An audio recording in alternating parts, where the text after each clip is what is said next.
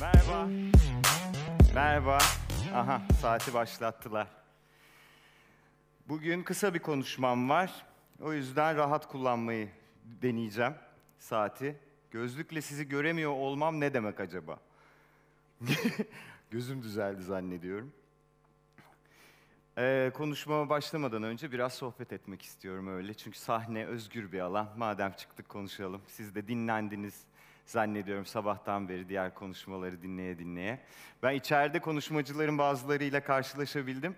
Günseli Hanım'la karşılaştım. Ben eskiden beri tanırım kendisini. Çok sevindik birbirimizi gördüğümüze. Ee, Günseli Hanım şey dedi, ne yapacak, neyle ilgili konuşacaksın dedi. Dedim, Günseli Hanım sizin yanınızda benim yapacağım konuşma işte osur osur ipediz gibi bir şey. O da dedi ki, ha doğru son konuşacaksın ya. o kadar da değil diyemedim tabii ama. Neyse tamam hazırsanız başlıyorum. Evet, eee, konuşmamın başlığı sen neredesin? Sonunda anlayacaksınız neden oraya bağlandığını. Efendim ben küçükken 10 yaşımdayken kolumu kırdım.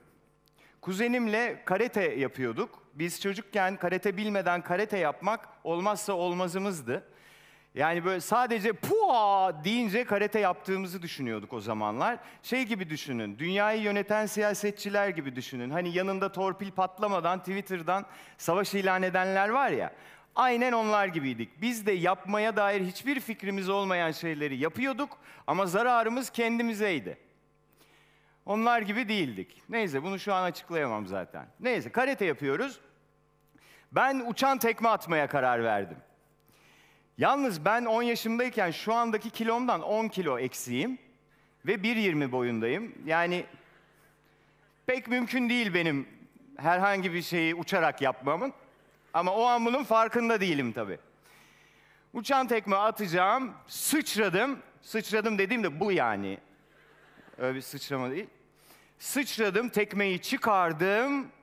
Baktım tekme zannettiğim yere gitmiyor.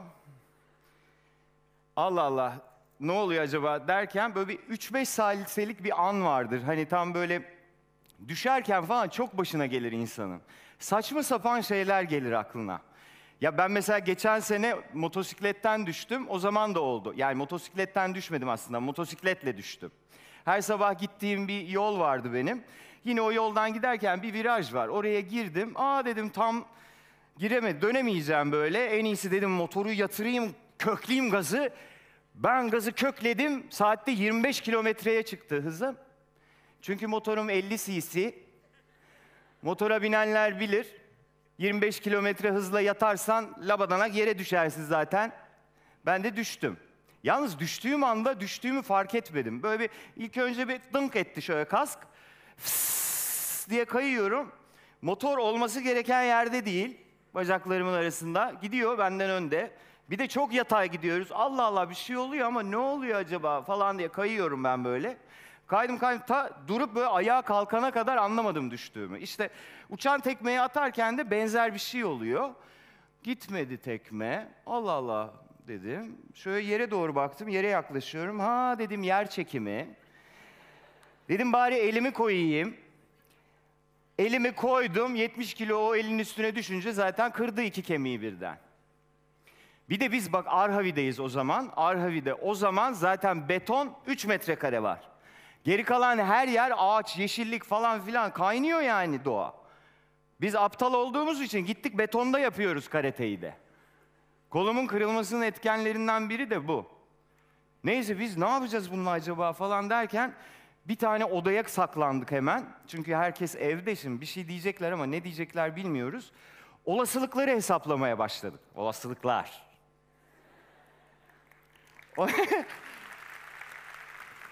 Olasılıkları hesaplamaya başladık. İlk hesapladığımız, aklımıza gelen olasılık şu. Acaba ölür müyüm?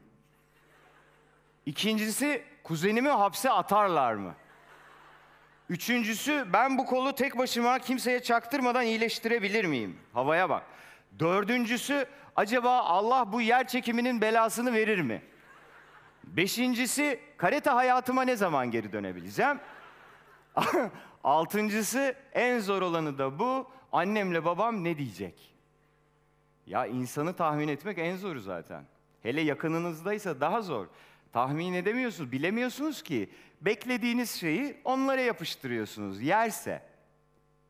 Ama tabii bu herkes için geçerli değil. Bu şeyler var, genelleme severler. Bu birine bakınca, aa diyor bu, bu şey ya, bu şey tiplerden. Bu şey tiple, ben biliyorum şey tip, ne tiplerden acaba? Sonra bir de mem- memleketten kerteriz alanlar var, onlar daha tu- tuhaf.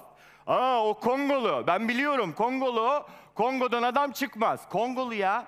Kong, nerede gördün sen Kongolu? 74 milyon nüfusu var, kaçını gördün acaba? Kongo, bu Kongo sana ne etti yani? Ama artık şimdi zaten soru sormaya ihtiyacımız yok. Sosyal medya hesaplarımız var. Hepimiz oralara bakarak birbirimizin belki kim olduğunu değil ama kim olmak istediğini tahmin edebiliyoruz. Kim olmak istediğini tahmin edebiliyoruz. Biz bunu tahmin etmeye çalışırken de kendimizle ilgili bütün bilgileri dünyaya veri veriyoruz. Biz bunları veriyoruz ve bizi kaydediyorlar. Hem de bütün çıplaklığımızla. Sadece Facebook, sadece Facebook diyorum da hepsi kaydediyor. Sadece Facebook 110 tane sinyalle bizim kim olduğumuzu, sosyal yatkınlığımızı, zevklerimizi, neye para harcamayı sevdiğimizi, hatta siyasal yatkınlığımızı tespit ediyor, aklında tutuyor, yeri geldiğinde de satıyor. Neredeyse her şeyi bize unutturmaya çalışan dünya bizi unutmamak için kaydediyor. Hem de ne kaydediyor? Kendinize o kayıtlardan baksanız kendinizle yeniden tanışmanız gerekebilir. Ama biz seviyoruz kalpti, like'tı. Eskiden kumar makineleri vardı böyle yandan kollu şak diye çekiyordun. Labada labada labada labada tekerlekler dönüyordu. Yan yana üç tane çilek gelince jeton dökülüyordu. Mutlu oluyorduk falan. Şimdi de öyle sosyal medya mecralarında çekiyoruz aşağıya labada labada kalpler geliyor, tıklar geliyor, like'lar geliyor. Onlar her geldiğinde biz dopamin salgılıyoruz. Aa varlığımız bir kez daha kanıtlanıyor. Her tık aldığımızda bir tık daha varlığımızı kanıtlamış oluyoruz. Oh ne güzel. Ama biz bunlarla uğraşırken bizim daha sağlam tüketiciler haline nasıl getirilebileceğimizin cevaplarını da yaldır yaldır veriyoruz. Sonra bu cevapları kaydediyorlar ve satıyorlar. Şu an bizi bizden çok daha iyi tanıyan bankalar, markalar ve siyasi partiler var. Evet. Verilerimizi vermemek için ağlaşıp duruyoruz. Aman verilerimiz çalınmasın diyoruz. Ama durup durup veri veriyoruz verileri. Brezilya ile birlikte dünyada en çok veri veren ilk 5 ülkeden biriyiz. Neden bu kadar çok baz istasyonu var etrafta biliyor musunuz? Çünkü veri gönderiyoruz. Evet. Buradayım. Bunu demeye ihtiyacımız var. Şuradayım. Efendim şununla birlikteyim. Ya da şunu yiyorum. Ya da ben zaten geçen sene de buradaydım, throwback yapalım. Neredesin aşkım? Buradayım aşkım. Neredesin aşkım? Şuradayım aşkım. Oradayım aşkım, buradayım aşkım. Bitmiyor bu. Konum at aşkım, at aşkım. Yalnızlıktan geberiyoruz. Instagram, Facebook, Twitter yıkılıyor, storyler coşuyor, kalpler havada. Snap atmadan duramıyoruz, retweet yapmadan, yorum yazmadan oturamıyoruz. Verilerimiz kaydolmasın diye yırtınıyoruz ama bir selfie ile 40 yere veri veriyoruz. Veri ver. Tamam sonunda alkışlarsın. Gelmiyor çünkü arkası. Hayır onun için demedim. Ay pardon vallahi onun için demedim. Peki biz neden bu kadar veri vermeyi seviyoruz? Veri vermeyi seviyoruz. Çünkü kaç tıklandığımızı bilmek istiyoruz. Biz aslında tıklanmayı seviyoruz.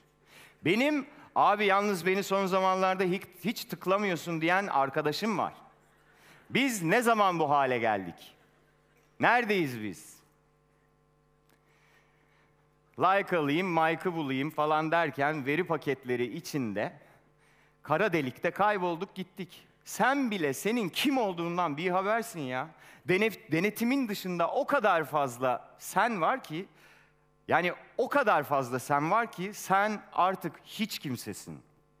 Zaten eğer o kadar hiç kimse haline gelmiş olmasan, durup dururken bu kadar çok sen benim kim olduğumu biliyor musun der miydin?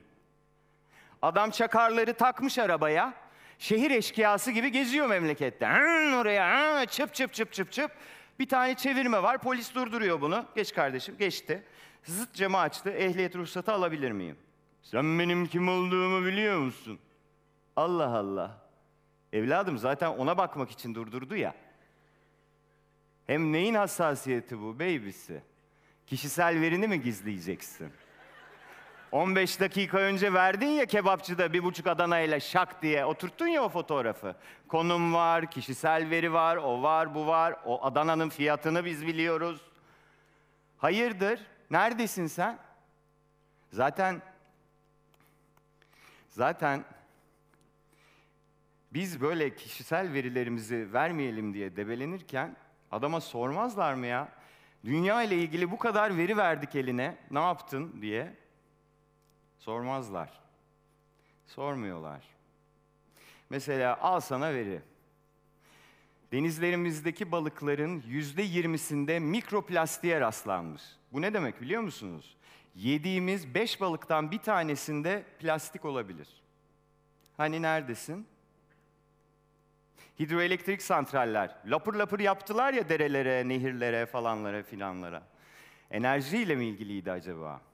Yoksa yerüstü su kaynaklarının tamamını depolanabilir hale getirip yeraltı su kaynaklarını kullanıma açmak için miydi? Ve dağdan gelen Allah'ın suyunun başına çeşmeyi koyup onun da başına birini oturtabilmek için miydi? E hani neredesin? Al sana veri gibi veri. Nisan ayına kadar 2018 yılında şiddet cinayetine kurban giden kadın sayısı 83. Anıt Sayaç diye bir internet sitesi var. İsimlerine oradan bakabilirsiniz.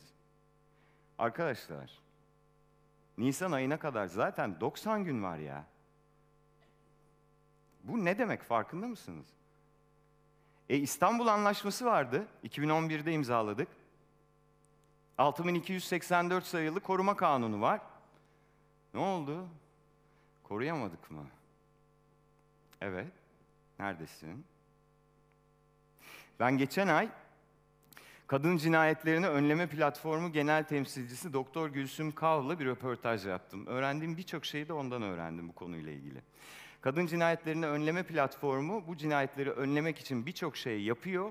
Artı olarak da bu cinayetlere kurban giden kadınların davalarını takip ediyorlar.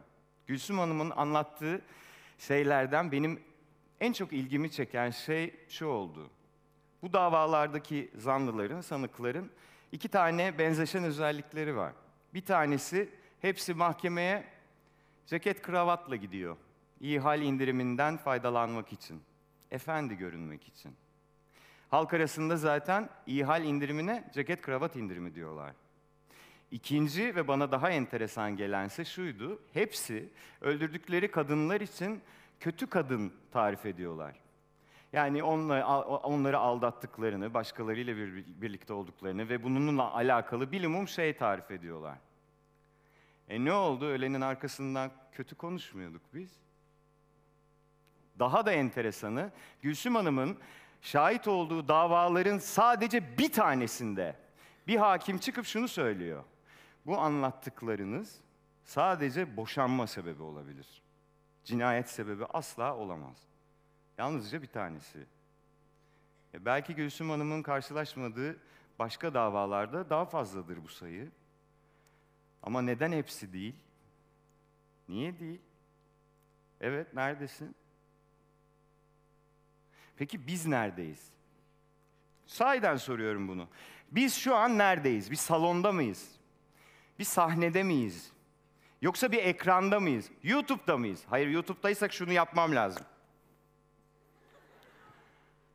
Neredeyiz ya gerçekten? Yoksa biz daracık bir tuvalette bir yeni yetmenin cep telefonu ekranında mıyız?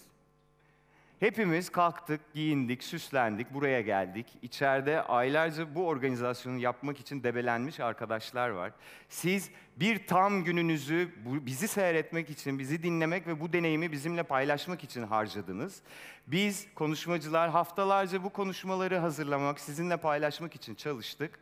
Ve biz şu an Tuvalet ekranında mıyız? Biz neredeyiz? Ben size söyleyeyim. Cennetin eksi ikinci katındayız. Hoş geldiniz. İyi akşamlar.